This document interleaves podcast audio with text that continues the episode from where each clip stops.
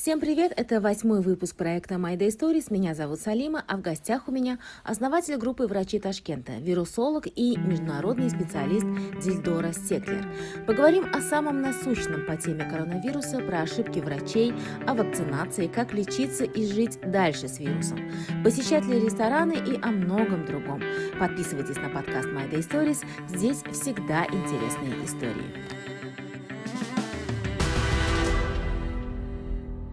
Создавая проект My Day Stories, мы мечтали о партнере таком же уникальном, как и те истории, которые рассказывают нам наши герои. Встречайте Nest One.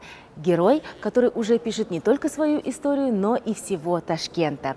Первый небоскреб Узбекистана с уникальной архитектурой. Все подробности по ссылке в описании. Сегодня у меня в гостях человек, э, профессия которого до 2020 года была, как многие сейчас считают, недостаточно востребована. Так вот, э, сегодня у меня в гостях врач-вирусолог, кандидат медицинских наук, руководитель э, научного отдела по здравоохранению проекта по уменьшению биологических угроз Дильдора Секлер, которая, я думаю, однажды утром проснулась знаменитой. Дильдора, добрый день. Здравствуйте, я очень рада. Спасибо за приглашение. Начнем, наверное, с того, что каково это столько лет работать и получить признание народа спустя какое-то время? На самом деле я не совсем соглашусь с тем, что признание получили только-только сейчас, потому что на самом деле инфекции а, как таковые, они существуют всегда много, много лет и много миллионов лет, еще до, до того, как мы с вами появились. 20 год действительно стал уже настолько поворотным в нашем направлении медицины. Раньше, действительно, когда меня спрашивали, э, кто вы по профессии, когда я говорила вирусолог, меня сначала несколько раз переспрашивали, что, что, где, что. А сейчас, получается, действительно люди э, стали более э, familiar, как мы говорим, более знакомы. Да, действительно, мир узнал о такой узкой профессии, о таком узком направлении, как вирусология. Расскажите мне немного о себе. А кто такая Дильдора Секлер? Сколько лет вы в профессии и чем все эти годы вы занимались конкретно в профессии? Кто такая Дильдора Секлер? Всю свою э, профессиональную жизнь посвятила науке. Я и практик, но большую часть, конечно, я посвящаю, а, посвятила науке. Где обучают этой профессии? Я заканчивала Ташми. Раньше вообще такой ни кафедры, ни такого узкого направления не было. Вирусологом я стала, когда я уже защитила кандидатскую. Кандидатская моя была посвящена ВИЧ инфекции, а, контроль качества проведения, контроль качества диагностики. Диагноз – это фактически 80% гарантии излечения. Работаю я в профессии уже 20 лет. Начинала я свою карьеру с Института иммунологии, где э, мой первый самый учитель, покойный профессор э, Рузабакиев, он стал моим э, самым главным наставником, вот спасибо ему огромное. Потом я э, перешла в Институт вирусологии, референс-лаборатории, Институт вирусологии, где э, тоже проработала э, более 10 лет. Профессиональная моя деятельность, она не ограничивалась э, только Узбекистаном. У меня были стажировки в Японии, я работала, в Токийском, Нагойском университете работала. Стажировки были в Европу, Швейцарии, в Америке тоже стажировались, да, и довольно богатый опыт общения с зарубежными коллегами. Где-то лет шесть назад я э, перешла уже, скажем так, на следующий уровень на следующий этап. Э, это международный проект по уменьшению биологической угрозы. Это посвящено еще более узкому э, спектру, скажем так, инфекционных заболеваний. Это особо опасные болезни. А что это за международный проект? У него есть какое-то название? Да, проект по уменьшению биологической угрозы. Это международный проект, он есть, существует и действует во многих странах, и в том числе во всех странах СНГ. Это биологическое оружие, распространение особо опасных инфекций, таких как чума, сибирская язва. Это, это очень серьезное заболевание, конечно. То есть с вами можно говорить о биологическом оружии, да? Грубо ну, я говоря. не думаю, что это сейчас так актуально на самом деле. Международный проект подразумевает, в состав которого должны входить какие-то международные ваши коллеги. Откуда это финансирование? А, проект работает по международному межправительственному соглашению между а, Министерством обороны США и Узбекистана. И вы работаете в этом проекте? Да. Когда вообще стала очень насущная организация такого проекта? А в США стали распространяться письма, письма с, со спорами сибирской язвы. И вот тогда правительство США вот приняло такое решение, что нужно а, организовать вот такие вот международные проекты а, в странах, где есть опасность возникновения вот таких особо опасных заболеваний. Сколько человек работает под вашим руководством? У нас 25 человек, и работаем мы по обучению совместно с Ташкентским институтом усовершенствования врачей. Задолго до пандемии на просторах Фейсбука а, появилась группа «Врачи Ташкента». Как появилась эта группа? Кому пришла идея помогать э, людям онлайн-консультациями? И как это все заработало? Идея моя, основатель я. Идея пришла, а, можно сказать, даже банально.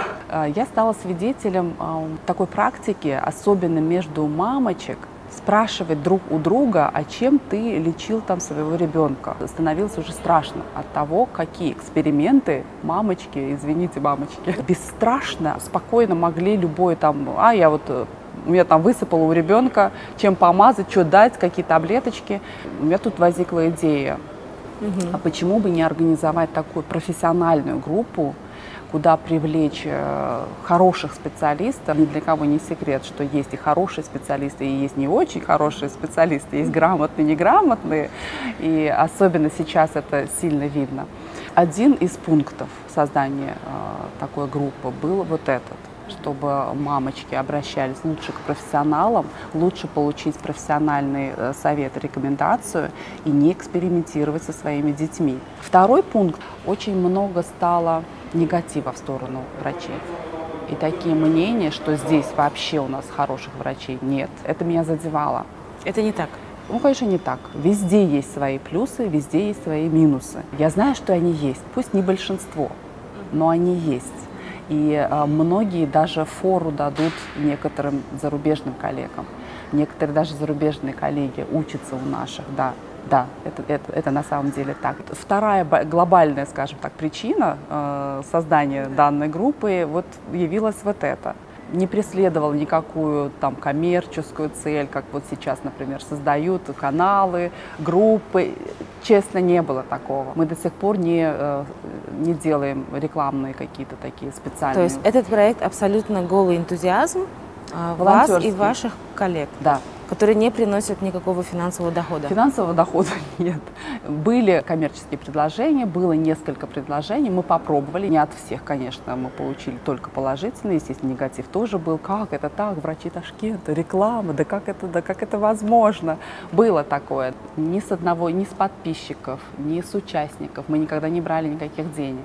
Никто не верил, никто э, до сих пор, мне кажется, не верит, потому что разные слухи, кто-то говорит, что о, врачи Ташкента, они лопатами гребут там деньги, откуда, с чего, где там. И мы вот, нам было интересно, откуда, вот почему так люди думают. Почему? С, да, вот мне кажется, все-таки, ну, во-первых, люди судят по себе, наверное. С другой стороны, наверное, настолько сейчас все коммерциализировано, уже мало кто верит, что действительно есть еще люди, которые без каких-либо задних мыслей действительно хотят помочь. И группа на самом деле превратилась в такой мощный ресурс. Это не просто консультативная помощь это еще и повышение медграмотности. И очень многие наши коллеги, тоже врачи, говорят, абсолютная разница между теми, кто приходит от группы, из группы, и те, которые приходят э, вне, допустим, да, э, группы или соцсетей. Не мешает ли это врачам? Многие врачи говорят, что сейчас пациенты знают больше, чем врачи. Не путайте э, Google советчиков да. и группы врачей Ташкента. Нет, наши как раз-таки участники стали понимать, когда э, идешь советоваться с Google, а когда действительно нужен, нужен э, конкретный совет врача. В админах и модераторах группы 6 человек – я посмотрела. Э, мы сейчас вот куда-нибудь сюда выведем состав э, людей. Э, почему именно такой состав специалистов вы подобрали? В первую очередь я, конечно, приглашала близких мне людей. Первая это была Азиз Шабатовна Хаджаева. Мы давние коллеги и подруги еще с Института вирусологии. Уже когда стало 5000 участников, естественно, у меня уже никаких сил не хватало. Я попросила вот, стать модератором Азии Шабатовны. Очень-очень быстро стала увеличиваться группа. Уже и вдвоем мы не справлялись. Потом Лидочку Гутникову пригласили. Она тогда работала неврологом. Она уехала в США. Она там подтвердила диплом, она сдала все экзамены. И вот я даже рассказываю, у меня мурашки по коже, настолько это действительно это, это такое достижение. Она буквально за три года и защитила диплом, получается, и сейчас уже работает врачом, а, терапевтом, интернист у них называется, в резидентуре, она уже заканчивает резидентуру в США. И несмотря на это, она не бросила а, группу, она постоянно, она продолжает с нами вести группу. Вот на данный момент мы фактически вдвоем, потому что остальные все заняты. Фактически все мы работающие люди. У нас основная профессия, естественно, а, врачи. Коля Давис, он тоже сейчас, кстати, в США, он тоже уже сдал экзамены.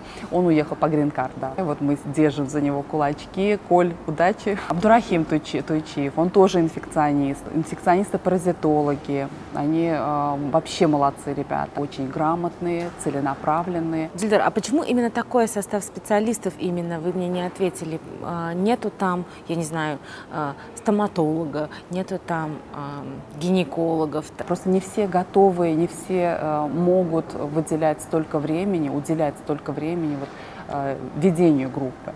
Но у нас очень много других тоже активных врачей. Мы в Телеграме создали свою группу, которую назвали «Консилиум врачи Ташкента Консилиум, это закрытая группа, тридцатка наша мы называем, там э, абсолютно из разных э, направлений. И неврологи, психиатры, и стоматологи тоже есть, травматологи, ортопеды.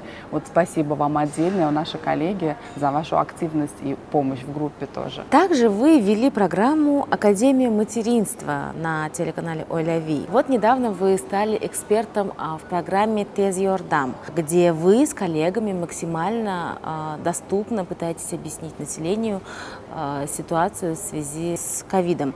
Какие-то основные тезисы, да? А как вы попали в эту программу? Чья была эта идея и как вы согласились? На Ойлави попала сначала совершенно случайно в качестве эксперта подменила одного из коллег, и затем пошло-поехало, как говорится, больше двух лет я вела вот эту программу. Совсем недавно, вы вот э, правильно сказали, Тез Юардам.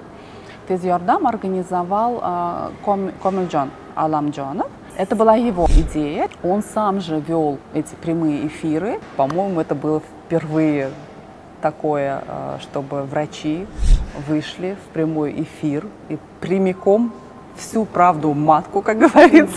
Да, прямым текстом. Прямым текстом и прям в, да, в живом эфире все это выдали. Это был огромный резонанс, куча вопросов сыпалась. Даже фиксировали ребята 15-20 вопросов в секунду они получали. Но мы освещали самые насущные проблемы, конечно. И это было важно. Удивительно, что никто до этого не сделал. Видимо, пришло время, потому что люди были а, в панике.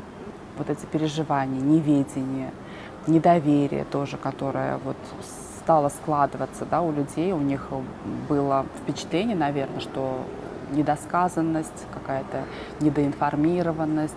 А недоинформированность, она, конечно, пугает. Дилер, как вы попали а, в эту программу и почему вы согласились? Рано Ибрагимовна Касымова, она а, тоже наша коллега и подруга. Она была лечащим врачом Комальджон э, Аламджонов.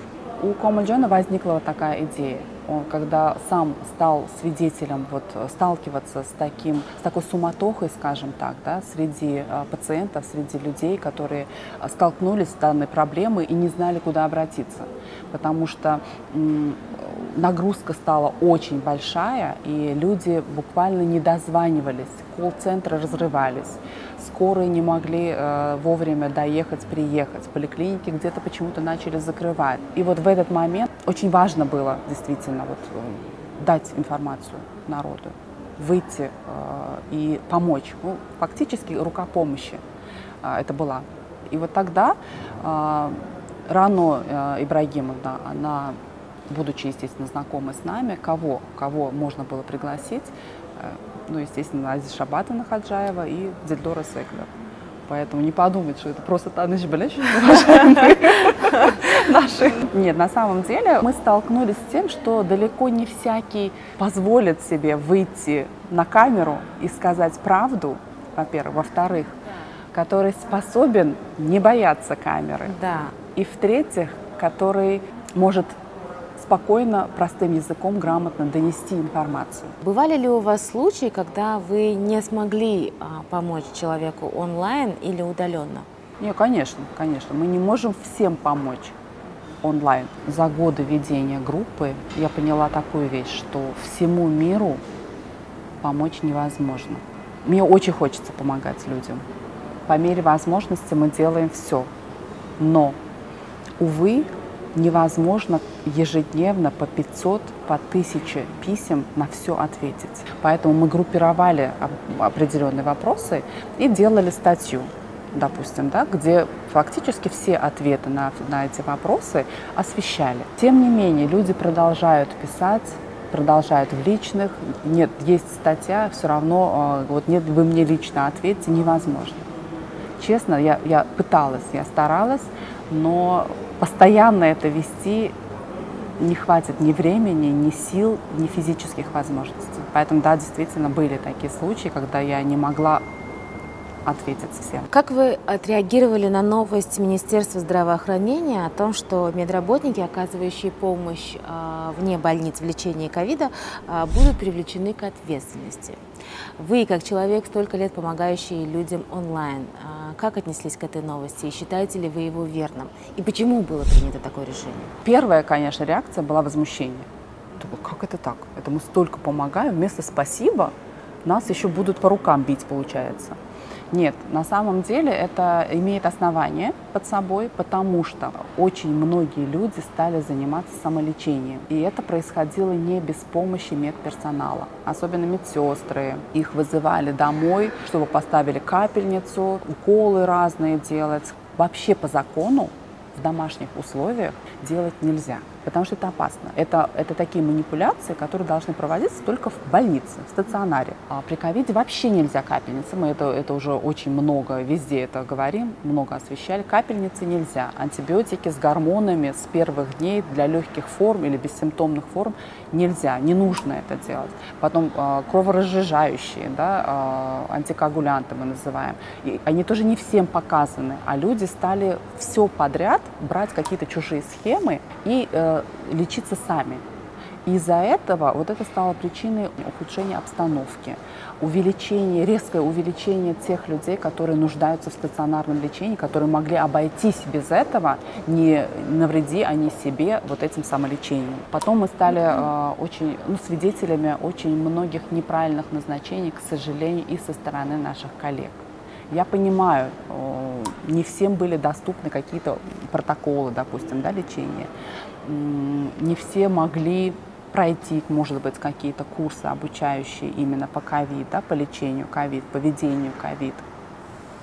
Поэтому каждый как мог, скажем так, да, просвещался, каждый как мог лечил, скажем так, да, э, и, к сожалению, не всегда это было верно, мы видели схемы, которые жутчайшие схемы на самом деле. Там легкое течение, ну, пациент описывает вот простые признаки ОРВИ. Ну, горло заболело, ну, температура 37-38 повысилась, да, ну, недомогание, ну, слабость, да. Когда у кого такого не было? Мы всю жизнь живем с такими э, инфекциями, всю жизнь болеем где-то кто-то ОРВИ, и никогда не было вот такой паники не было такого, вот чуть-чуть там насморк, он побежал сразу капельницы получать. Понимаете, вот, вот таких случаев стало очень много. И такие схемы мы видели и от коллег в том числе. Поэтому, в принципе, вот с этой стороны это решение было правильным. Да, где-то пошел перекос, что-то где-то, видимо, пошло, или формулировка какая-то неправильная пошла, что, может быть, это истолковывать стали вот в таком направлении, что теперь вообще всем а, запретили все онлайн-консультации, ни, никакие там, никакой помощи, никакой это, поддержки. Но я думаю, это не совсем так. Я надеюсь, все-таки, если где-то что-то можно будет, это переформулируют, может быть, или все-таки это будет э, такой подход э, более осторожный, что запрещать нужно, допустим, те же капельницы на дому назначать, допустим, да, врачам, уколы какие-то, которые нужно назначать только в стационаре. Да? Отразилось ли это как-то на программе Тез Йордам и изменили вы подход к созданию программы? Она, да, из, изменилась. А, мы вначале вели вот только живой эфир. А, Комальджон Аламджонов он сам вел. Он, естественно, он не может постоянно вести это. Да? Изменился формат. Мы стали записывать. Вести стала э, Хаджаева, Азиз Шабатовна, ну, мы совместно ведем и стали приглашать экспертов. Ковид – это такая системная такая болезнь, которая поражает разные-разные органы. Поэтому где-то невролог нужен, где-то, допустим, нефролог, который по почкам, это да, специалист, который почками занимается. И таких приглашали, гематологов приглашали. Вот в этом плане, да, изменилось. Но изменилось не из-за того, что там вот такой приказ вышел, и деятельность в группе, кстати, тоже продолжается. Да, мы э, внесли определенные поправки в правила группы, где мы указали, что наши посты, наши комментарии носят исключительно рекомендательный характер. Это не э, как бы Призыв команда к действию. Да? да. В первую очередь, конечно, консультация, там, очная консультация врача, она первостепенна, конечно. Но мы продолжаем помогать людям, как без этого. И очень много людей стали э, писать, как же так, как вы, вы фактически как палочка-выручалочка, к кому мы можем обратиться? Мы не можем дозвониться до поликлиники, мы не можем дойти до больницы.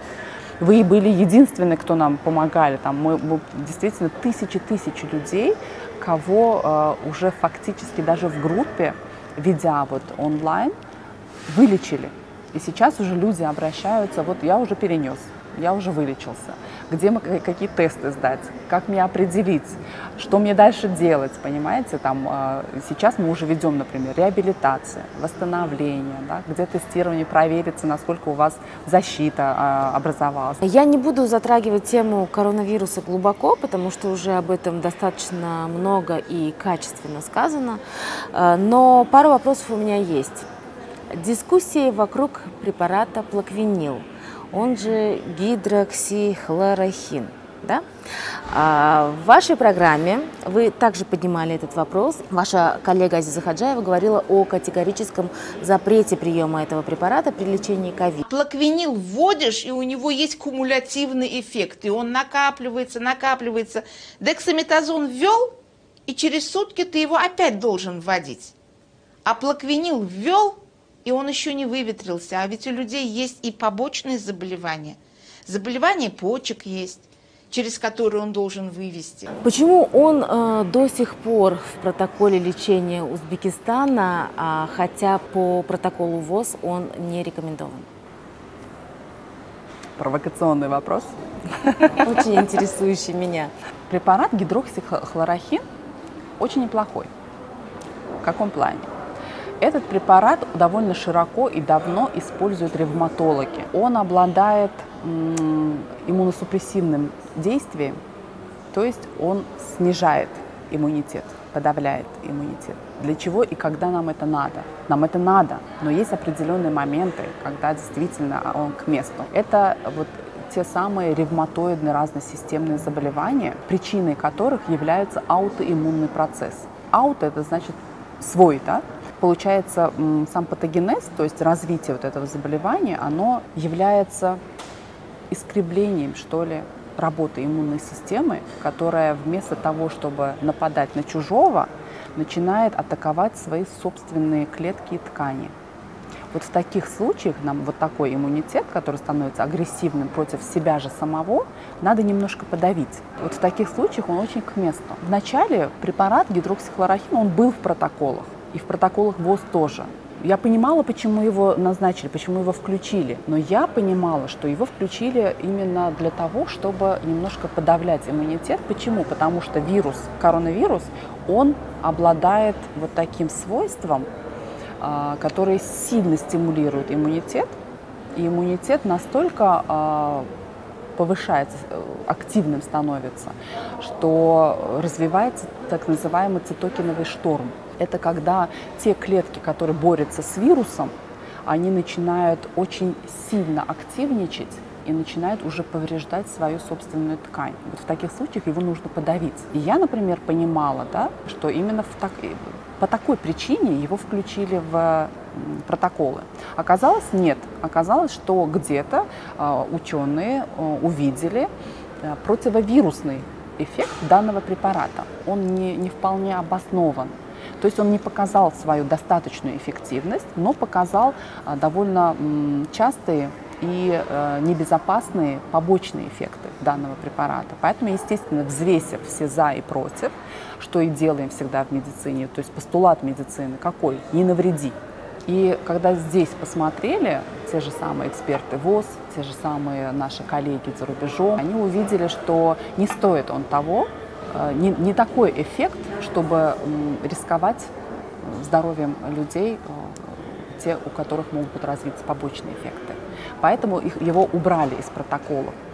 Чем руководствуются у нас? Я присутствовала на видеоселекторах, видеоконференции с нашими российскими коллегами. Они озвучили, что по их мнению применение данного препарата на ранних стадиях он может как-то вот э, показать свой противовирусный эффект.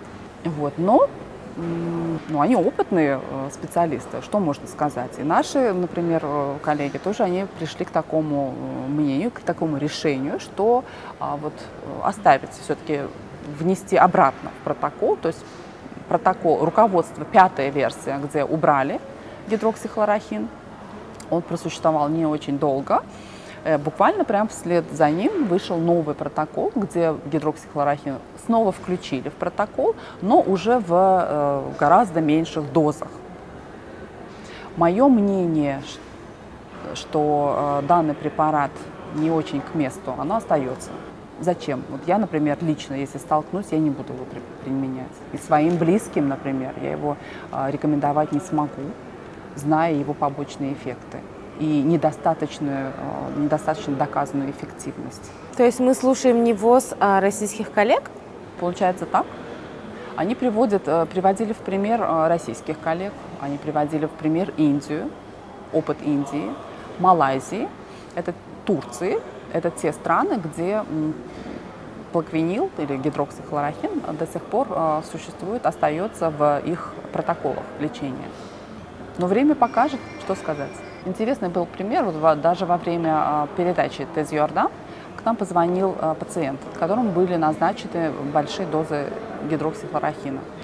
И он буквально в, в прямом эфире он рассказывал, как ему было плохо. Когда мы услышали, какие дозы он принимал, какую схему назначили лечение вот этому больному, мы, конечно же, поняли, что это вот самый яркий, что ни на есть тот самый побочный эффект. У него усилилось сердцебиение. То есть это вот тот самый побочный эффект, это развитие э, аритмий. Поэтому, честно говоря, зная вот такие побочные эффекты, я бы э, все-таки была аккуратнее с назначением такого препарата. Для чего нужен был жесткий карантин в марте? Вообще нужен ли он был? Хороший вопрос.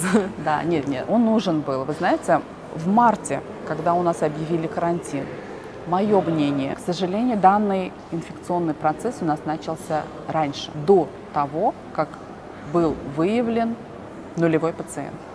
Да, какие-то чартерные рейсы, например, да, вот из Китая, допустим, они полностью всех э, закрывали в карантинные зоны, но все э, другие наши э, сограждане, которые возвращались из других стран, они абсолютно все уходили все по домам. Но я думаю все-таки, э, что инфекционный процесс, он э, распространился не только из Китая. Тогда уже начали, уже появились э, очаги в Европе, и те наши сограждане, которые возвращались из европейских, допустим, стран да, или других, где уже была эта инфекция, они спокойно могли уже ее с собой привести и уже ушли в, по домам, скажем так, в народ. В марте, когда уже выявили первого, скажем так, да, нулевого пациента, и э, тут же э, объявили о карантине, я думаю, это было немного уже поздно. Но данная, данная мера нужна была. Для чего? Для того, чтобы, э, во-первых, сдержать, изолировать, полностью ликвидировать этот процесс уже невозможно было. Но его можно было сдержать. В течение вот, э, ну, это был не двухнедельный, это был довольно-таки длительный карантин. Да, За это время Хорошо посидели. очень хорошо посидели. Ну, это вы сидели, мы не сидели. Мы были на передовой, мы были в очагах, мы были э, как бы на первой линии, поэтому нам не удалось, до сих пор не удалось посидеть. Вот. Но смотрите, для чего это нужно было? Для того, чтобы укрепить собственные силы э, здравоохранения, чуть-чуть сдержать процесс, чтобы за это время успеть подготовить больницы, где-то там построили дополнительные места, дополнительные временные больницы, где-то какие-то больницы закрыли вообще, профильные больницы под ковид увели. Я считаю это неправильно, это мое мнение, это, это неправильная тактика была, потому что э, кроме ковид остальные болезни тоже никуда не делись. Короче говоря, вот этот жесткий карантин нужен был для этого, для того, чтобы места подготовить, больницы подготовить, койки подготовить, для того, чтобы когда уже начнут послаблять, инфекционный процесс никуда не денется. Он все равно будет продолжаться.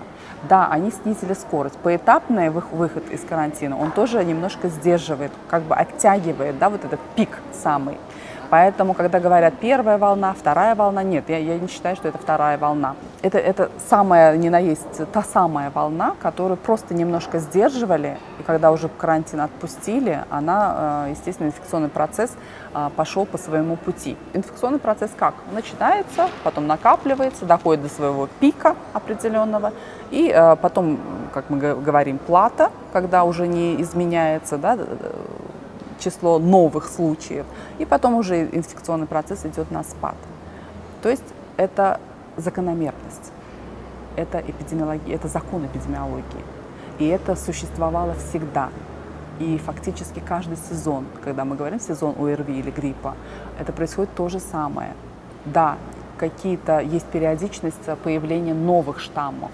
Тот самый коронавирус, который существует там много, э, много тысяч лет, которые впервые вообще выявили в 30-е годы.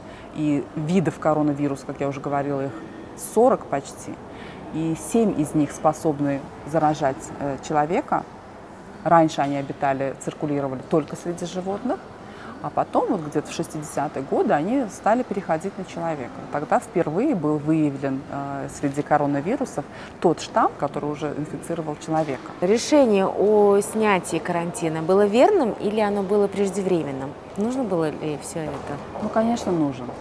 Но люди устали. Ну, невозможно постоянно держать человека в заперти. Плюс ко всему, э, закрытие э, людей, оно, это же стресс. А длительный стресс, мы вот как знающие люди, люди инфекционисты, которые знают иммунологию тоже, мы понимаем и знаем, это научно доказано, что длительный стресс, депрессия, они снижают иммунитет. То есть это дополнительный как бы риск а, утяжеления процесса, да, не нужно. Да, это, это совершенно э, правильное решение, это ослаблять, пусть поэтапно, но э, это, это необходимая мера. И плюс, э, я повторюсь, да, это закономерность, это закон эпидемиологии, который, которого нельзя избежать. Как бы вы ни, ни сдерживали, он все равно, он все равно выйдет. Он уже вышел в массы. Фактически люди уже, э, ну, очень, очень многие переболели. Пусть это не 50-70%, которые мы ждем, например, да, для того, чтобы создался коллективный иммунитет, о котором мы говорили вот и в передаче там, да, да, это не такой еще большой процент, но тем не менее уже очень многие инфицированы, уже переболели, уже выздоравливают. Сейчас даже по статистике мы показывают, там бо- больше 70% уже идет выздоровление. То есть это те самые а, люди, которые будут создавать нам иммунную подушку, как мы называем, иммунную защиту и коллективный иммунитет. Мы все равно к этому придем рано или поздно. Да, мы где-то сдержали, да, вот этот карантин, он немножко отдалил вот этот, э, разбил немножко, скажем так, э, э, увеличение, резкое увеличение инфекции, да, но это очень, очень правильная мера, она необходима. Невозможно постоянно людей держать в карантине. И что будет в сезон осень-зима 2020? Что нас ждет? Что, что, что ждет? Да, Что, что будет? что будет? Мы не ясновидящие. Ведь Сложно, конечно, сказать, но, но мы вирусологи, да. И как я уже говорила, закономерности, инфектологии, они одни и те же. То есть, да, мы ожидаем а, сезон ОРВИ, сезон гриппа, который постоянно наблюдаем да, из года в год. Что важно сказать? Вирус гриппа, он один из таких опасных из э, всех ОРВИ. ОРВИ, вирусы, которые вызывают вот эти ОРВИ, ОРВИ-подобные заболевания, их более 200 разновидностей. И вот вирус гриппа, он один из опаснейших, потому что если очень многие издания, очень многие публикации сравнивают, да, сравнивают коронавирус и вирус гриппа. Я считаю, что э, есть э, все-таки такие штаммы гриппа, которые очень опасны на самом деле. И э, если коронавирус, он выбирает все-таки более такое взрослое население, то вирус гриппа не щадит никого. Он уносит и старый млад. Он распространяется тоже очень быстро он тоже имеет вот такой продромальный период, когда нет симптомов, но уже человек заразный, к примеру, да, это тоже повышает скорость распространения. И клинически он очень тяжело тоже проявляется. Он тоже может давать те же пневмонии, но самое страшное, он может давать э, менингиты. Это серозный, это гриппозный менингит, мы называем серозный менингит. Это довольно частое явление, как в виде осложнений. Поэтому э, я бы рекомендовала сейчас вот в конце августа, в начале сентября появится вакцина против гриппа. Я лично сама всех своих э, близких мы всегда вакцинируемся ежегодно.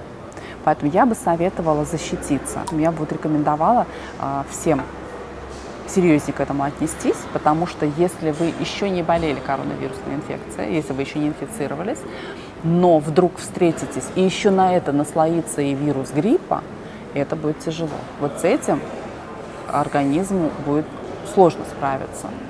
Если мы говорим, допустим, коронавирус, это ну, большинство случаев, там 80% они переносят в бессимптомной легкой форме, и вот как обычный, обычный простуда, обычный грипп, обычный а, ОРВИ, не грипп, да, то э, вирус гриппа, он э, дает все-таки больше процентов и осложнений, и серьез, серьезнее. Коронавирус каждые сутки меняет свой геном на 2%.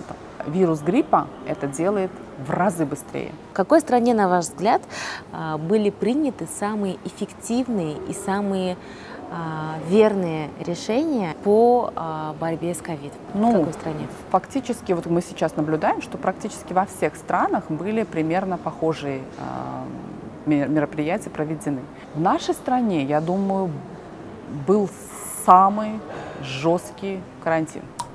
Второго карантина я нигде не видела и не читала, по крайней мере. Я слежу за э, ненаучными публикациями, за протоколами, за руководствами. Такого не видела. Китайцы э, наиболее эффективно, скажем так, справились с этой инфекцией, потому что в первую очередь, я думаю, у них э, железная дисциплина. Сказали, сиди дома, они сидят дома. Так мы и сидели дома в первый карантин. Ну, это, это вы сознательно. Ну, жесткие, жестко сидели, по-моему, все увы, сидели. Увы, Далеко не все сидели, далеко не все соблюдали. Все равно э, люди выходили там и в парках, и без масок, и в толпе, так и мы дома попали в список э, самых дисциплинированной э, страны. Самыми дисциплинированными оказались жители Ташкента.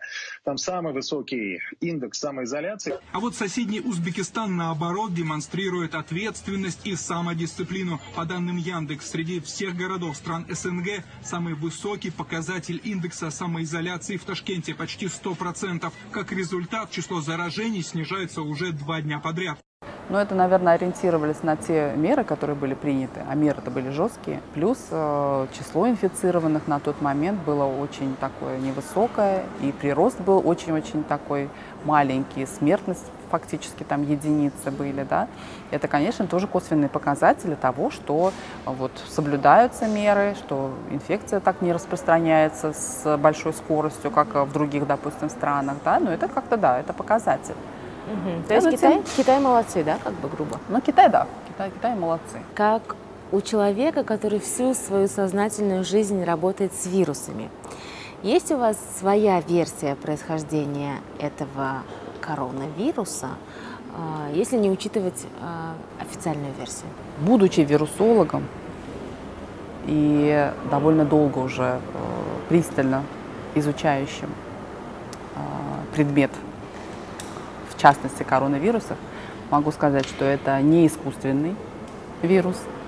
Это, э, наверное, повторюсь, но это совершенно э, те же самые законы инфектологии, эпидемиологии, которые мы наблюдаем э, уже много веков даже.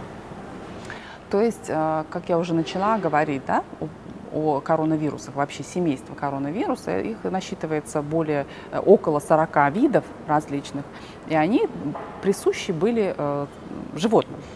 Это как фактически животный вирус, который э, в процессе тесного контакта человека с животным стал э, переходить, стал способен инфицировать человека.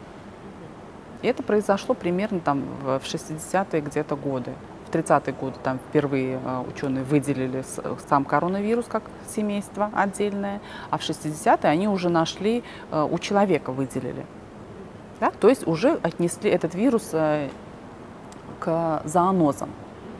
Или у нас называют зооантропоноз, то есть это э, животный вирус, который способен заражать человека, который циркулирует у животных и может переходить на человека. Но это далеко не все штаммы. Есть периодичность, есть цикличность э, возникновения тех или иных эпидемических э, процессов и вспышек. Каждые, скажем, 5, 6, там, 10 лет происходит пришествие да, какого-то нового инфекта, нового вируса в популяцию человека. Что вот происходит и с коронавирусами? Там, допустим, в 60-е годы там первые были, да, там, допустим, крупная вспышка. Следующая была в 2002 год, это был SARS первый, да. Сейчас мы SARS второй называем, это сам инфект. И тогда вот атипичная пневмония была. Вирус эволюционирует он не стоит на месте, он, он развивается, и, как я говорила, происходят те же мутации. Да, там, в 2012 году э, ближневосточный э, респираторный синдром появился, да, МЕРС, который был, тоже вспышка была, это тоже коронавирусы. Он опять-таки вот эволюционировал, тогда э, заражались от верблюдов, например, да, то есть э, верблюжье мясо, верблюжье молоко, особенно верблюжье молоко у нас вообще в тренде, особенно да, вот на заметку нашим, кто любит сырое верблюжье молоко, например, пить, вот они претенденты, например, подцепить вот ближневосточный, например, коронавирус. Да? То есть коронавирусы, это нет нужды даже там сидеть, что-то химичить. Они совершенно сами спокойно, прекрасно справляются с эволюцией, они меняются. И, естественно, вирус, как и мы с вами, как любой живой организм, он хочет выжить. И для того, чтобы выживать, он изменяет те или иные свои качества. Но он не, не заинтересован убить своего хозяина, потому что без хозяина своего он не может жить. Поэтому он так или иначе вот меняет какие-то свои свойства для того, чтобы максимально долго прожить в теле человека, допустим, или своего там животного. Вот. И никакой это не искусственный вирус, это мое мнение. Вы видели в микроскоп коронавирус? Да, конечно в электронный микроскоп во время работы в Японии, еще Йокогамский институт здоровья. Вот там мы с коллегами действительно выделяли вирусы гриппа и смотрели в электронный микроскоп. Вирусов э, вообще действительно огромное множество. Это очень интересно. А коронавирус вы тоже видели в микроскоп? Да, как он? Такой прикольный. Прикольный. Да, не, не, на самом деле вот, э, под электронным микроскопом фотографии коронавируса, они довольно уже распространены, распространены, все уже видели. Он действительно имеет такую структуру, э, как бы выступы. Выступы, их почему-то назвали как хохолок короной. Да, и отсюда пошло название коронавирус. А когда вы его видели? В Японии тоже. Мы рассматривали разные, да, разные вирусы. В каком да. году вы были в Японии? В Японии я с 2004 по 2006 работала в те годы. То есть, видите, и в те годы это было популярно. Это как раз было после э, той вспышки SARS, атипичной пневмонии в Китае, после 2002 года, когда коронавирусы еще изучались довольно широко. Поэтому мне довелось тогда, да, увидеть. Спустя полгода пандемии, а, как считают ученые и лично вы, что такое коллективный иммунитет и что такое коллективный иммунитет вот в нынешних условиях? Коллективный иммунитет и в нынешних условиях, и в других тоже условиях – это, как мы говорим, иммунная подушка, которая обеспечивает безопасность для тех людей, которые не способны вырабатывать защиту. Например, это, это очень актуальное понятие при вакцинации, к примеру. Потому что э, мы знаем, что не все э, люди, не все дети да, э, могут позволить себе вот, получить вот такую защиту, к сожалению. Есть дети, у которых иммунитет не способен выработать защиту, которая, которая нужна для того, чтобы бороться с разными болезнями. Это иммунодефицитное состояние, это первичные иммунитеты, с которыми э, дети рождаются, люди рождаются. Да? И вот именно для того, чтобы вот таких людей защитить, которые э, иммунно некомпетентные, мы называем, да, э, очень важно сознание нас с вами, то есть остальных граждан, которые э, могут, которые имеют такую привилегию, можно сказать, получить э, вот такую помощь в виде э, дополнительной защиты. То есть вакцины – это э, защита. И сейчас, например, во время эпидемии, пандемии, это получается вот вакцину, как бы, да, вот условно говоря, э, роль вакцины играет, допустим, коронавирус.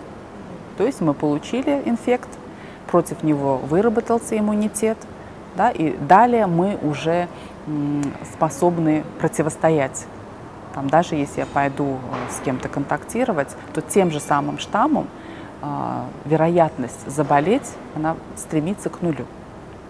Да, коронавирусы меняются, они мутируют, может измениться, допустим, штамм, но тем не менее, если он немножко изменяется, мой, мои антитела, которые вырабатываются вот в ответ на инфекцию, они будут способны уловить и заблокировать, нейтрализовать этот вирус. И даже может быть перекрестно, даже если какой-то немножко другой вид будет, они тоже могут среагировать. То есть либо я вообще не заболею, либо максимум, ну, э, максимум там, в какой-то совсем легкой форме, может даже и не замечу, могу переболеть. Да? Но такие исследования еще продолжаются, конечно. Да? И вот в таких случаях, почему очень важно, особенно тем людям, которые в группе риска, не заболеть, потому что почему называется группа риска? потому что у них очень высокий риск а, развития осложнений. Вот, вот таких людей мы, конечно, а, стараемся максимально оберегать. И вот для таких людей, которые еще не инфицировались, да, но еще стараются вот сохранять себя, а, для них важно, чтобы выработался вокруг коллективный иммунитет. Коллективный иммунитет это примерно там 70%, если мы все переболеем и разовьем вот эти антитела, то вот эти люди, которые, для которых она, эта инфекция может быть смертельно опасной, она уже не будет такой опасной. То есть мы защищены, и мы уже не будем их к ним приносить этот вирус, понимаете? И поэтому, допустим, вот меня часто спрашивают там, о, ну это же такая страшная инфекция, вот, ты, вот как ты вот это рассуждаешь и не боишься? Нет, я боюсь. Я признаюсь, я боюсь, но не за себя. У меня мама, ей за 80, и она в группе риска, понимаете? Поэтому не, нужно бояться на самом деле. Не нужно бояться там никаких вообще инфекций. Как э, говорил наш э, великий учитель Ибн Сина, если будешь бояться, то инфекция обязательно придет к тебе. Поэтому не нужно бояться. Здесь самое главное – это соблюдать те самые меры профилактики, которые дают нам фактически, можно сказать, проездной билет чтобы не заболеть. И вы не раз говорили, и все об этом говорят, легкая, средняя, тяжелой формы. Если очень коротко, понятно и доступно, а, разъясните мне вот эти вот формы, да, чем они отличаются, и а, алгоритм вот лечения при всех этих трех форм, какой он? Ну, здесь довольно-таки э, просто потому что об этом очень много уже говорили. Легкая, бессимптомная форма, это понятно, что нет никаких симптомов. Да, у него может быть вирус, а он вообще никак не проявляется. То есть фактически здоровый человек. Легкая форма – это когда вот признаки вот эти ОРВИ, то есть признаки простуды. Голова может болеть, кашель может легкий появиться, какой-то сухой кашель, он присущ вот коронавирусу, допустим, да. А в горле может быть боль, тоже не у всех – Температура может подниматься 37-38 с половиной, допустим. Это, это относится к легкой форме. Дыхание нормальное, вот, э, может э, изменяться, из, могут изменяться вкусовые э, ощущения, да, обоняние может пропадать, тоже не у всех, но часто мы наблюдаем сейчас. Все это относится к легкой форме. Легкая форма, она не требует какого-то специфического лечения. Специфического лечения вообще как такового нет при коронавирусе, да? а при легкой форме мы, вот, ну как обычно простуду, что мы делали? Мы сидели дома, отпаивались, правильно? Главное вот обильное питье. Для чего это нужно? Жидкость, она проходит через э, желудочно-кишечный тракт, и она как бы все токсины, которые выделяются с вирусом, собирает все, обезвреживает и выводит. То есть вот принцип лечения вот, э, легких форм – это вот такой, чисто симптоматический. Ну, повысилась температура, жаропонижающая.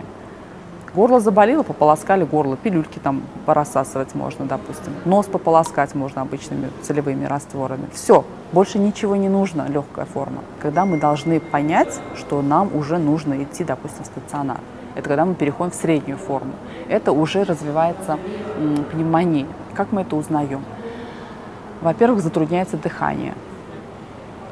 Кашель может усиливаться температура может резко подняться на фоне вот так э, вроде бы как бы плавного течения, вдруг через там 5, 6, 7 дней, допустим, да, резко начинает повышаться температура. Тоже нехороший признак. Плюс сейчас уже тоже на слуху у всех пульсоксиметр. Пульсоксиметр, он должен показывать выше 95% и выше. Это вот хороший нормальный показатель. Вот у меня 99. Вот у меня тоже. Мы, мы молодцы. Когда бьем тревогу, когда ниже 95%, мы уже должны насторожиться и э, смотреть, отслеживать. Самое главное в этом э, процессе э, заболевания – это отслеживать, наблюдать, постоянное наблюдение. Мерите температуру, мерите, если нет пульсоксиметра, то частота дыхания в минуту, частота пульса э, меряете постоянно, потом отслеживаете за симптомами – усиливается кашель, не усиливается. То есть вот то, что я сейчас перечислила. Если вы видите, что это усиливается, то это повод обратиться уже очно к врачу и, возможно, смотреть, э, рассматривать вопросы госпитализации. Тяжелый, это уже понятно, это все эти симптомы усиливаются, нарастает э, одышка. Уже, допустим, если в средней форме там частота дыхания может быть 22-24, то здесь уже э, более частое дыхание, э, учащенное дыхание, затрудненное, сатурация, она падает ниже 90%. Это все вот, вот такие показатели, но это уже абсолютное показание госпитализации таких пациентов, где что нужны какие-то инъекции, уколы, это делают только в стационаре. Если, допустим, сделать такую виртуальную таблицу, да, легкая, средняя, тяжелая, понятно, что все те э, вышеперечисленные э, рекомендации, допустим, применяются, но по медикаментам Легкая форма – это получается абсолютно без медикаментов, да? А, средняя... Ну, не абсолютно, это вот симптоматическое. Жаропонижающие могут быть, обезболивающие, а, противовоспалительные. Бессимптомная форма – это… Бессимптомная – это вообще не вообще нужно лекарство. Не нужно лекарство. Да. Легкие – это вот, вот такие симптоматические. От кашля может быть, но, но здесь нужно очень важно. Там при коронавирусе сухой кашель. И то, что у нас, например, назначают довольно часто, вот, э, те самые, которые вот, разжижают мокроту, да. такое нельзя таких случаях, потому что мокроты нет, чтобы ее разжижать. Здесь от сухого кашля должны быть э, препараты. Все. Средняя тяжесть, это уже смотрит по состоянию. Здесь уже возможно, э, смотрит на анализы крови, нужно посмотреть, как, какие изменения, ряд лабораторных анализов. Мы говорим общий анализ крови, дедимер мы смотрим, С-реактивный белок смотрим. Там целый перечень, э, на что нужно смотреть. Да, очень умные такие слова. но это очень важно, да, и на них мы ориентируемся. Где подключать гормон дексаметазон? в каких случаях вот это все ориентируется и на клинику, и на анализы, понимаете? Не делается ничего просто так. То, что для легких форм, там, допустим, те же поликлинические наши врачи писали сразу, сходу антибиотики, да еще по два, по три, да, а гормоны, это, это, это неправильно. Вот я вот говорю, когда мы начинаем рассматривать вопрос подключения гормонов и антибиотиков. Вот, к счастью, при коронавирусе не, не так часто а, присоединяется вторичная инфекция, мы называем. То есть бактериальная инфекция – это когда показаны антибиотики. Да. То есть антибиотик – это антибактериальный препарат, не антивирусный, понимаете? Это уже тоже многие знают. При вирусах не нужно. Чем раньше мы начинаем антибиотики при вирусе, тем сложнее и дольше у нас будет процесс вирусный проходить. Поэтому вот на такие моменты мы смотрим, когда их подключать. В зависимости от больного, если у него склонность к тромбозам, тогда кроверазжижающие, антикоагулянты, например, да, подбираются. И то, исходя из массы тела, исходя из э, свертываемости, формул свертываемости крови, как у него проходит, понимаете? Там дополнительно ферритин смотрят, вот такие, э, дедимеры смотрят, да? Вот исходя из таких вот показателей, назначаются те или иные препараты. Да, есть стандартный протокол, но эти стандарты э, созданы не для того, чтобы всем подряд их так назначать, а для того, чтобы врач мог ориентироваться, на каком этапе какие из препаратов индивидуально определенному человеку можно подобрать. Тяжелые формы это уже понятно, это уже э, идет в стационарное лечение, там возможно, там уже скорее назначаются обязательно антибиотики, Чаще всего назначаются антикоагулянты, потому что лежачие больные, у них выше, повышается риск тромбозов. Да, и а, повышается риск присоединения вот, вторичной инфекции. Поэтому у них антибиотики, поэтому у них гормоны, поэтому у них еще и внутривенные могут быть влияние, вливания, потому что они не могут, например, а, принимать через рот да, много жидкости, допустим. И то там рассчитывается, чтобы не перелить больного. Потому что капельницы, вот как мы уже тоже много в наших передачах говорили, капельницы, если заливают еще в больших объемах, они просто дают, ухудшают состояние, дают отек легких. То есть жидкости не должно быть много, особенно внутривенной. Но это такие нюансы, такие особенности, которые уже врачи в стационаре э, ведут индивидуально. Понятно, что с этой болезнью нам теперь жить. Да. Давайте просветим и меня, и моих зрителей, как с этим жить теперь. Вот новая реальность, наша новая реальность. Как с этим жить? Что нужно делать, э, что не нужно делать? Ну, вы знаете, это э, и простой, и сложный вопрос. Потому что, почему, почему простой? Потому что э, все, что я сейчас скажу, мы говорим из года в год много-много лет. Почему сложный? Потому что сейчас э, люди будут удивляться, как это, это что это так, все просто, это же такая инфекция, это же новая инфекция, это же так все сложно должно быть. Нет, на самом деле ничего сложного нет. Мы жили раньше с инфекциями и с вирусами, мы и живем с ней, и и будем жить. Поэтому не нужно, самое главное, вот впадать в панику. Паника, она заставляет людей ошибаться. Как с этим жить?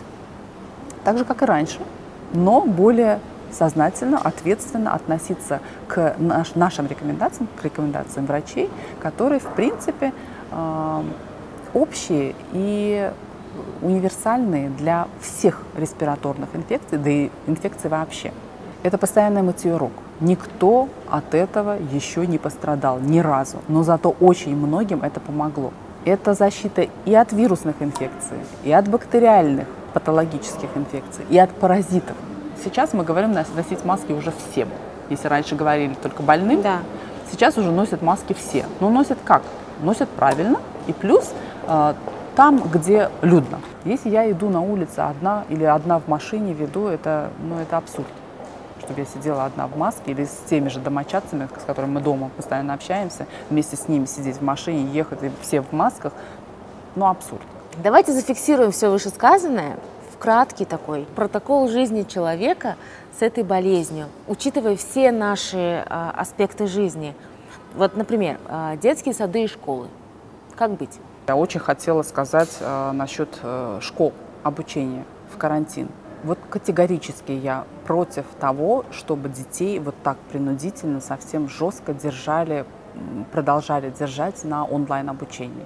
Объясню почему. Это, это не просто, честно, знание, это уже настолько вторично, даже третично, десятично, что я уже на это не обращаю внимания, хотя, хотя знание, слушайте, это очень важно, образование, да, но смотрите, дети, во-первых, самое главное, это такой колоссальный вред – наносит здоровью, это и зрение садится у ребенка.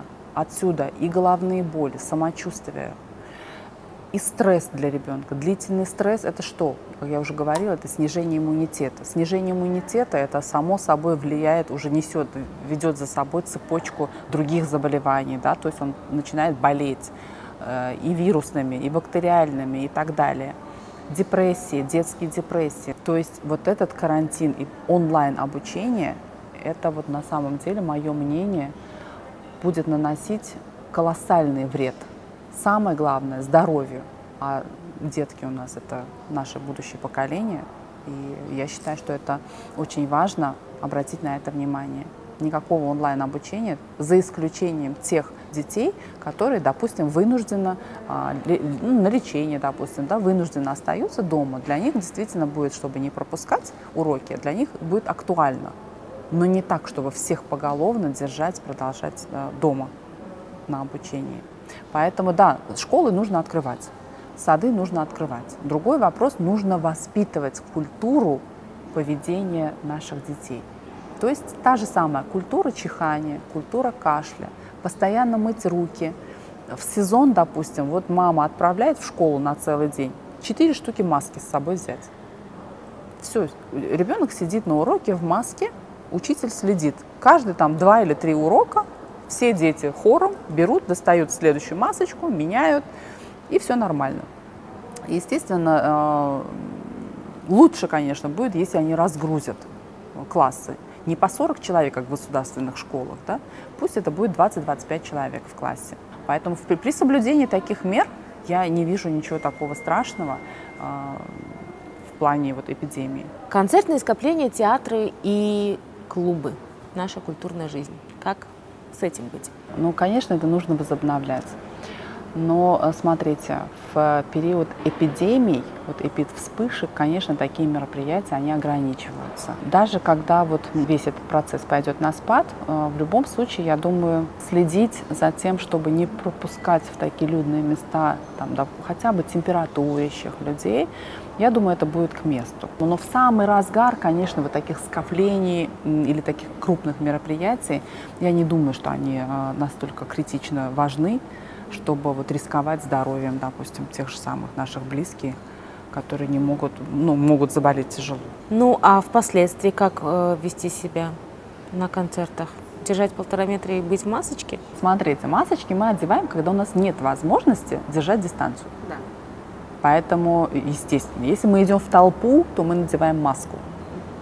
Если у нас есть возможность сохранять 2 метра, то маска уже не нужна, понимаете? Если мы сидим, например, в ресторане, у нас там 2 метра э, расстояние между столиками, ну, естественно, мы не будем надевать маски. По поводу свадеб, вот, кафе и ресторанов. Свадьба – это вообще наше узбекское святое, да? Э, что делать с этим аспектом? Наши рекомендации, и вообще вот рекомендации даже международных организаций, они универсальны. То есть это все сводится вот к тому. Э, держите дистанцию, нет дистанции, надевайте маски. Мойте постоянно руки, старайтесь, конечно, избегать э, людных мест. Больной – сиди дома. А как быть э, с путешествиями? Что делать? Нужно путешествовать или нет? И если да, то как? Это я имею в виду на Потом, дальнее будущее. На будущее? Да, да конечно. конечно. Ну, господи, ну, конечно. Но я, я же говорю, мы всю жизнь жили с этими инфекциями и будем продолжать жить. Да, мы будем возвращаться к нормальной жизни. И путешествовать мы будем. Так же, как и раньше, в общем-то. Если путешествуете в сезон ОРВИ, допустим, тех самых, полетели в самолете, ну, ну, наденьте маску. Летите вы в какую-то страну, где эндемичные какие-то заболевания, например, там, Ближний Восток, это там желтая лихорадка, к примеру, да, привейтесь, вакцину получите, ну и летите, летите спокойно, да. И летите вы в тайгу, ну получите от э, клещевого энцефалита вакцину, например, и летите. Такие меры профилактики, и, ну они, в общем-то, всегда были, и они универсальны, и будем, да, точно так же путешествовать. Скажите мне, когда все это мы начнем делать? Посещать клубы, путешествовать? Понятно, что это никуда не уйдет, этот наш ковид. Но мы готовы с ним жить, и когда это будет? На самом деле э, сложно предсказать. Сложно предсказать. И вообще практика показывает, что прогнозы это дело такое неблагодарное, mm-hmm. особенно когда касается каких-то новых инфекций. Поэтому сейчас остается пока наблюдать Но ближайший год, наверное, я думаю, это вот такие ограничительные меры, какие-то вот профилактические, более строгие профилактические меры. Это, я думаю, все это останется пока с нами. Как должна измениться наша медицина после этой эпидемии? Вообще эта пандемия, она как лакмусовая бумажка, знаете, проявила очень многие аспекты, включая и здравоохранение. Очень важный пункт, который принципиально нужно изменить, это образование.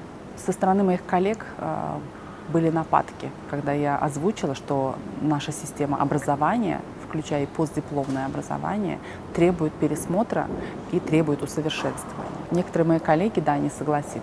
И э, были очень резкие высказывания в мой адрес, вплоть до оскорблений. Ну, что сказать? Увы, но э, даже обращаясь вот к коллегам, не могу сказать, что у нас э, образование на высшем уровне.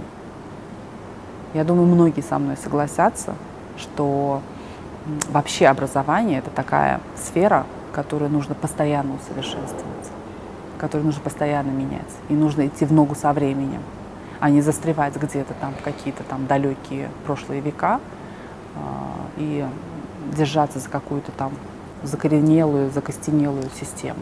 Я надеюсь, что все-таки наши коллеги и э, руководители тоже здравоохранения будут вот благодаря пандемии, вот это вот э, есть положительные стороны пандемии тоже, да, это включая то, на какие проблемы, на какие аспекты нужно обратить внимание, где нужно менять. Сейчас уже даже уже пошли, э, вышел, например, указ президента о об усовершенствовании системы санэпиднадзора.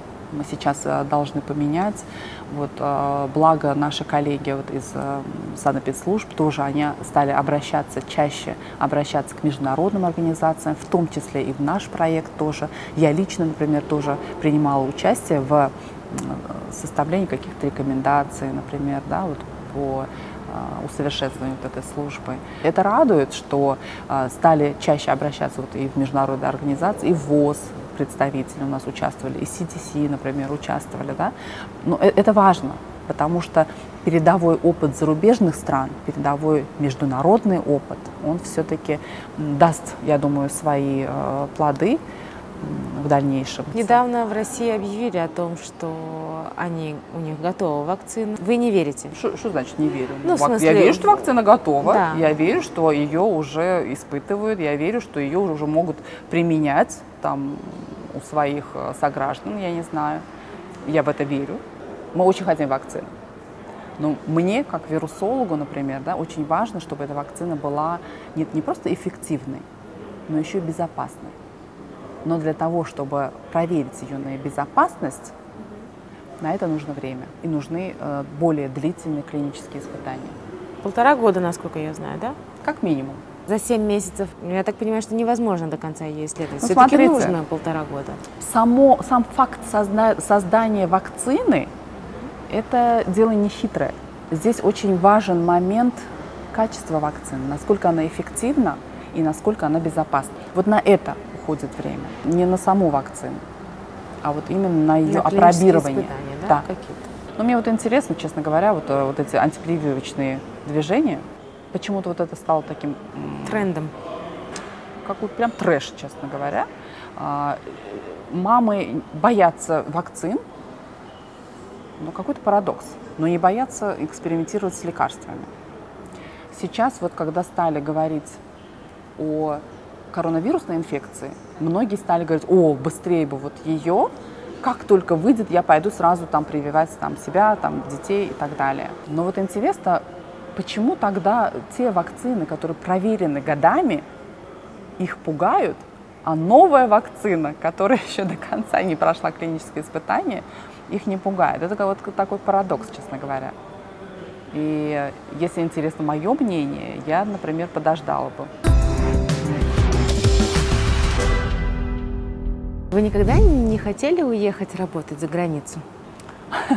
Хороший вопрос, конечно, потому что многие, многие стремятся куда-то уехать. Нет, даже когда я, вот я в Японии, в Швейцарии жила, в Америке, нет, меня всегда почему-то тянуло обратно. Не поверите, когда я только приехала, вот первая стажировка была в Японии, когда я туда приехала, я первые месяцы прям волком выла, я хотела уехать обратно домой, я еле-еле как, честно говоря, привыкла. Не знаю, я не могу сказать, что я прям вот такой патриот, вот прям вот нет, в грудь бить. Ну нет, видите, одно дело считать себя патриотом, а другое дело, вот мои поступки, наверное, все-таки сами говорят за себя что и душой болеешь, и за, за, за людей, и за коллег тоже. Хочется повысить мед, медграмотность, хочется помочь, хочется делиться информацией. Хочется что-то вот, что-то хорошее все-таки сделать, да, и это хочется делать не там где-то, хочется сделать, дел, сделать это здесь. И, в принципе, я человек избалованный и поездками, и богатой жизнью, даже, даже, даже так, да. Без ложной скромности, скажу, меня это не испортило, не изменило.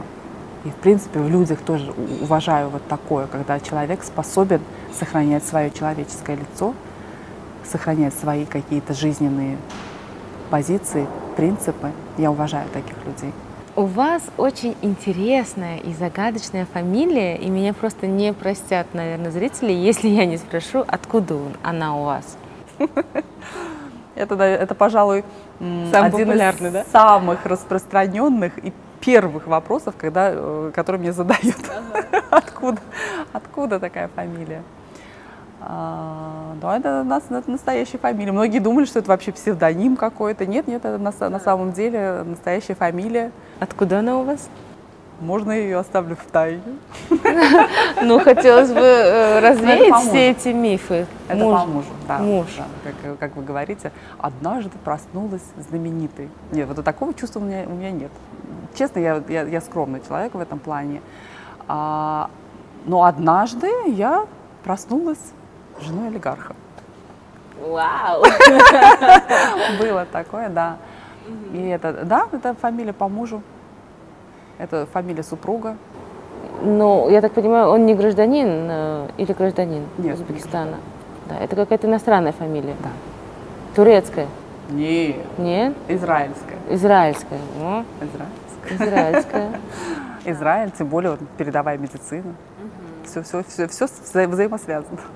Ну, вам нравится своя фамилия? Нравится, я ее не поменяла. По молодости вы кто? Авазова. Авазова, Дильдора Авазова. Отлично. мои, да, мои давние коллеги меня, конечно, знают по девичьей фамилии. Но сейчас уже все привыкли Зельдора Сектор. И звучит так, что не забудешь. А кем вы мечтали стать в детстве, Зельдор? Ой, вы знаете, это вот, наверное, совсем банально. Я с детства мечтала стать врачом. Да ладно? Потому, да, на самом деле, да, да, да. Но были, конечно, другие мечты. Не поверите. Одно время хотела стать балериной. Вау! Очень любила балет. Но это все приходящее. В какой-то момент я хотела адвокатом стать. Когда вот мечталась там эм, Конан Дойла, зачитывалась, э, этот, Агата Кристи. А так нет по всему пути я хотела стать врачом. Почему? Третье поколение уже врачей. У меня и а, родители были врачи. Причем отец был а, эпидемиолог-инфекционист, мама терапевт, пульмонолог. А, дедушки были врачи. По маме дедушка, он вообще был полковой врач, полковник, он всю войну прошел как военным врачом до самого Берлина. Второй дедушка тоже был врач, он больше вот как раз-таки там такими инфекционными заболеваниями занимался, да. Поэтому это как-то, я не знаю, у меня с детства вот прям вот врачом. Конечно, конечно, врач. Я там к маме, к папе ходила на работу, мне так было все интересно. То есть это как бы не по наставлению родителей, а Нет. действительно ваше желание мой выбор. личное, да. Это абсолютно мой выбор. У вас есть сын? Да, у меня один сын, у меня поздний брак. У меня один сын, он какое-то время хотел стать врачом когда я его набрала на работу. Так. Я сказала, нет. Нет, только не врачом. Э. Нет, нет, э, слава богу, он не хочет стать врачом. Ну как, за рубежом, за рубежом это, конечно, было бы вау, это было бы шикарно. Но не в обиду ни нашим коллегам, ни моим коллегам, ни нашей системе. Но не очень хочу, чтобы сын посвятил себя врачеванию. У него очень необычное имя – Алиран. Я поискала значение и ничего не нашла, к сожалению. Это тоже израильские корни. Да, израильские корни, это они едины с арабскими корнями, в общем-то, да. Али или Эли, Али, это обозначает Бог, а Аран это который все получает. Мгм. Сколько Алирану сейчас? Десять. Десять. Кем он мечтает стать? Ой, он, он больше как предпринимателем, наверное. Он, вот, да.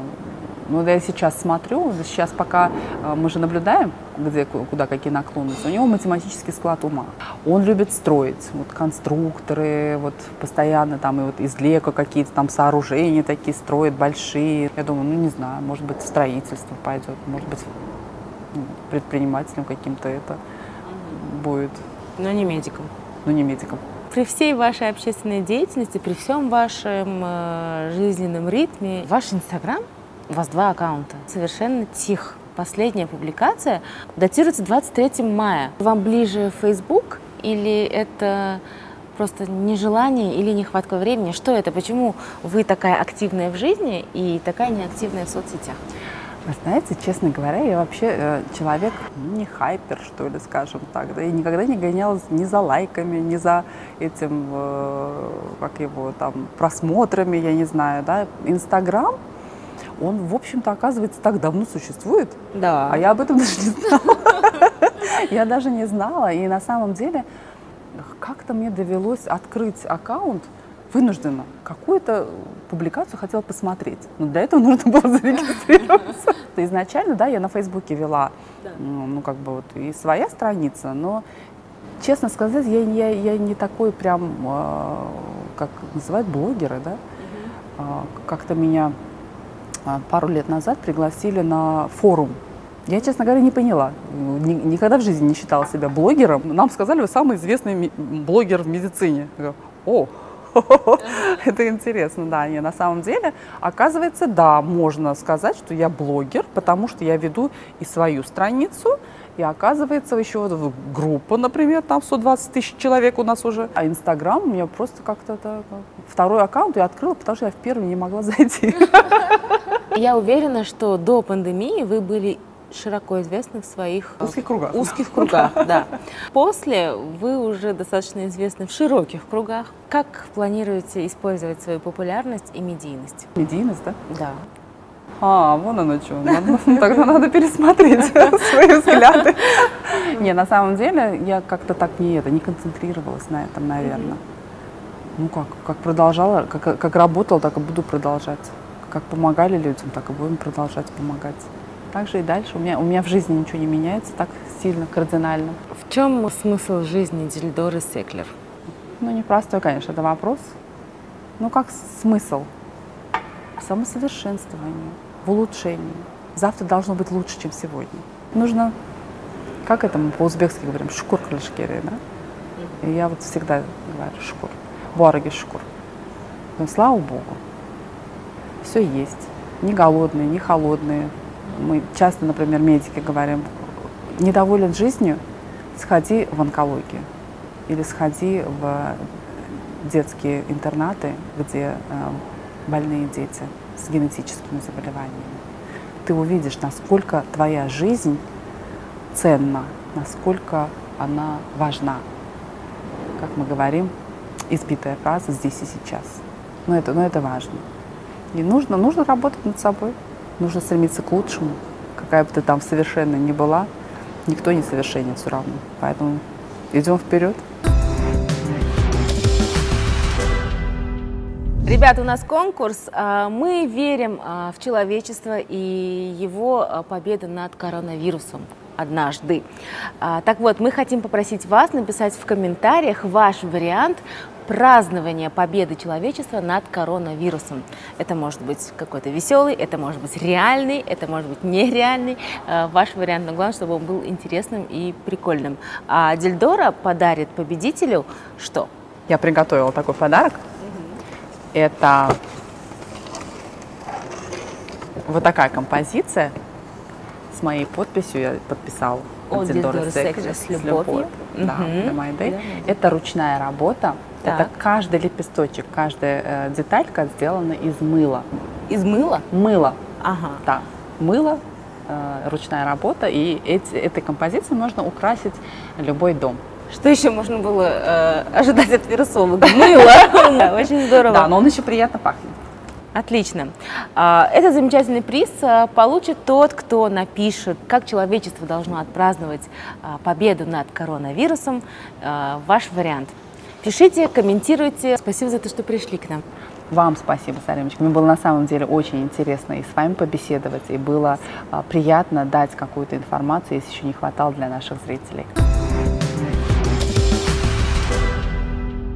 Итак, ребята, у нас итоги конкурса. В выпуске с Мурадом Назаровым мы разыгрывали встречу победителя с Мурадом Назаровым в офисе Nest One. Муратакян лично просмотрел все комментарии и выбрал не одного, а целых шесть победителей, с которыми встретится и сам лично приготовит для них плов. Итак, а, победителями стали Дмитрий Ким, Эдгард Рак, Венера Фатыхова, Динара Хабибулаева, Зафар Рахимов, Азиза Муталова. Свяжитесь, пожалуйста, с нами. Вы можете написать в Инстаграм на страничку My Day а, или же на мою личную страничку. Мы определим с вами дату, и вы получите свой приз.